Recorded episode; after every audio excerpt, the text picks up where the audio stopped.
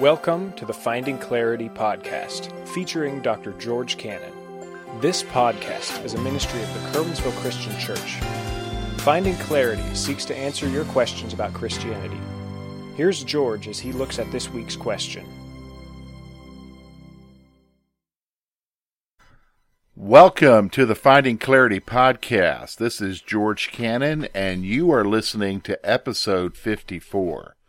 The Finding Clarity podcast is a podcast ministry of the Curwensville Christian Church where we seek to answer questions that you might have about Christianity and the Christian life.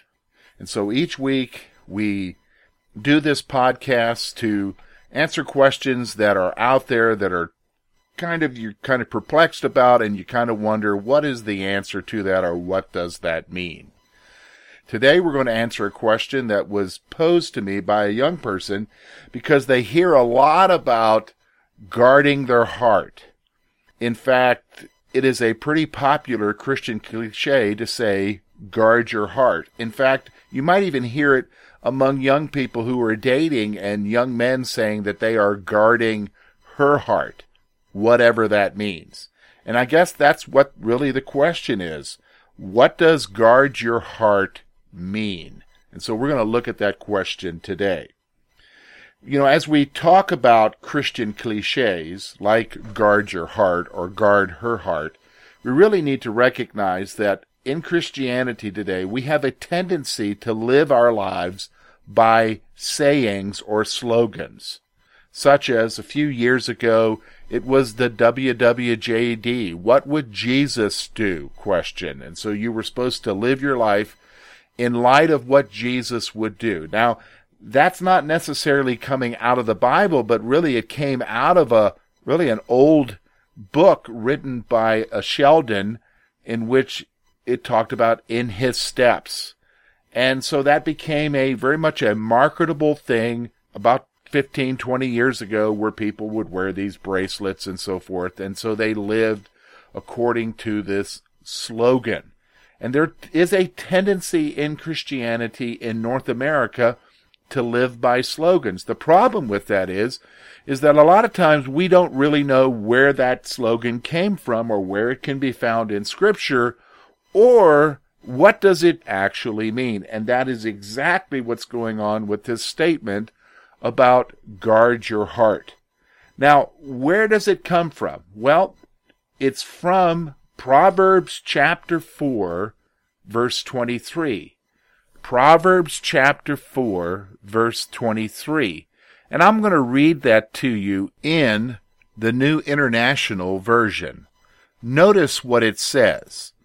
It says, above all else, guard your heart, for it is the wellspring of life. So right off the bat, it's telling us to guard our hearts because it is the wellspring of our lives.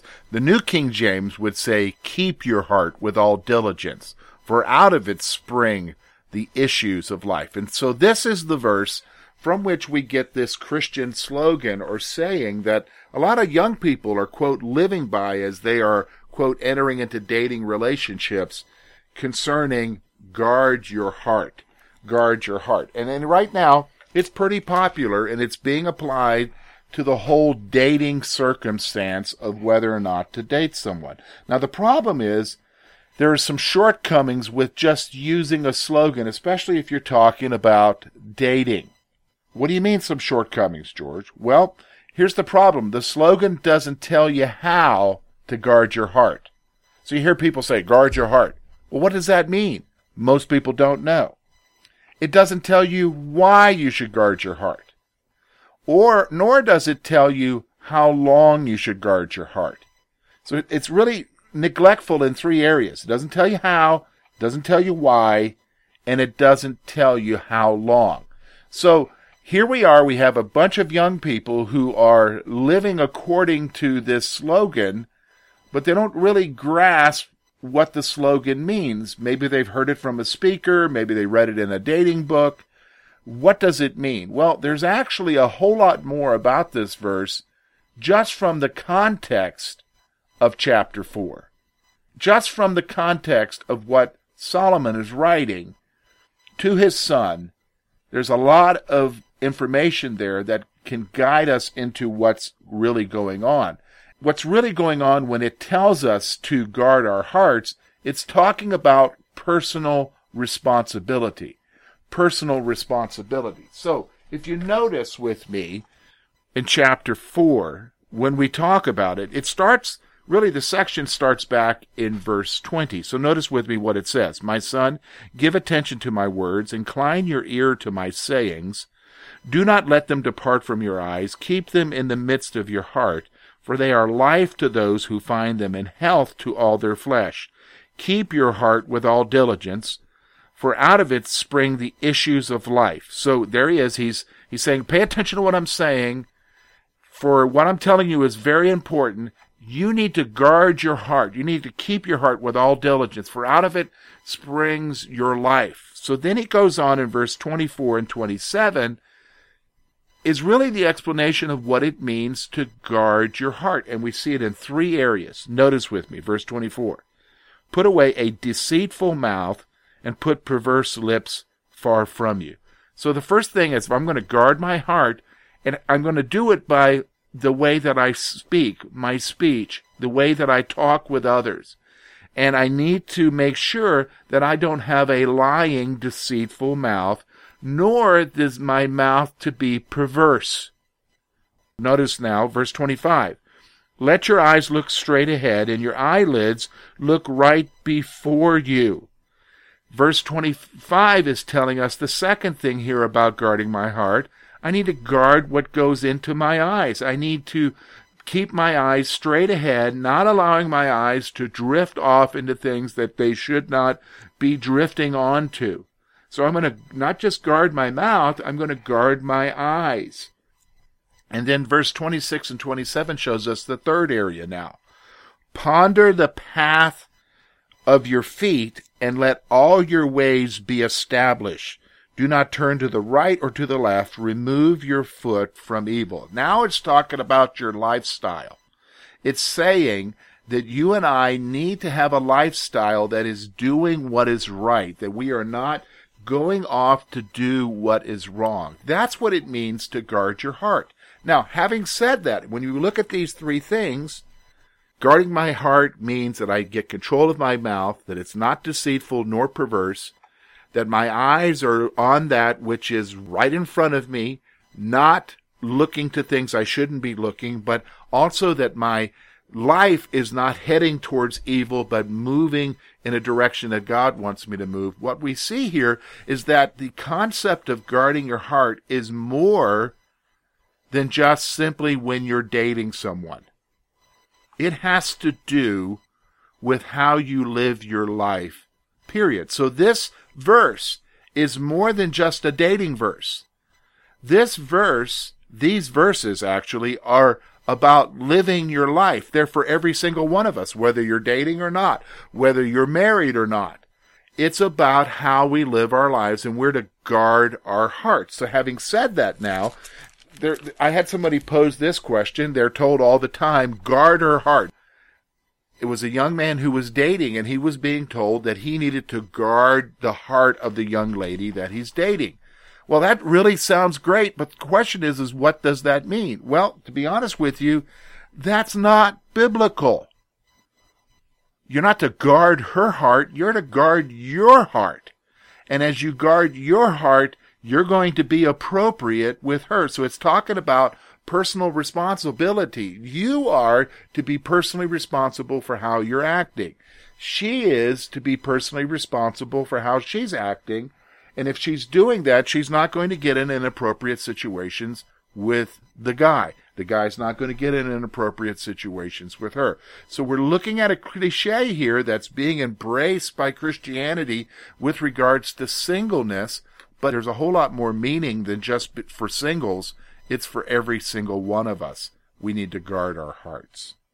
That's what it means. Now, having said that, let's get to one issue here.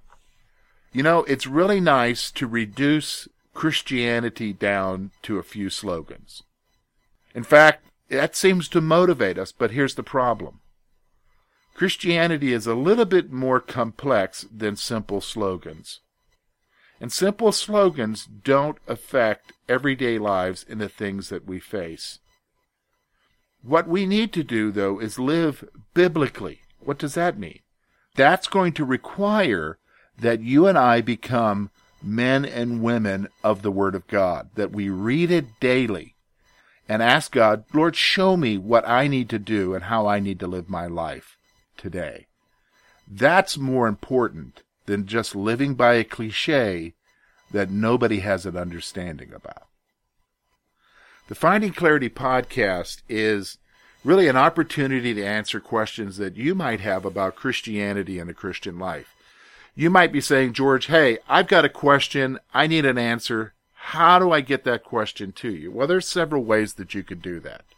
First of all, if you attend the services here at the Curwensville Christian Church, you can just come up and personally talk to me about the question, or you can just write it out and throw it in the offering plate and they'll get it to me. By the way, if you don't have a church home and you live in the Curwensville, Clearfield area, we would encourage you to attend our service. It's at 1045 on Sunday morning. We're located at 700 State Street in Curwensville, PA, and you, you are more than welcome to come and be a part of our service and learn about Jesus Christ. You can also contact us through our Facebook page. We're at facebook.com slash finding clarity podcast. Simply go to that page. I would encourage you to like that page so you can keep up with what's happening on the Finding Clarity podcast, as well as you can send us a question through personal messaging there, or just simply write the question on the wall and we'll be sure to get back with you with an answer. You can also contact us through our webpage, curwensvillechristian.org. Simply go to the contact page and there will be some information there about how you can contact us. You might be saying, George, I really like the podcast and I really feel led to, to support the ministry of Curwensville Christian Church. How do I do that? Well, you can do that online through our website as well as through Facebook, or you can write us at Curwensville Christian Church, 700 State Street, Curwensville, PA 16833. Next week, we're going to look at a pretty common question that I hear from two groups of people. And it has to do with the issue of baptism. And the question we're going to look at next week is this Should I be rebaptized? Should I be rebaptized? Until next week, take care.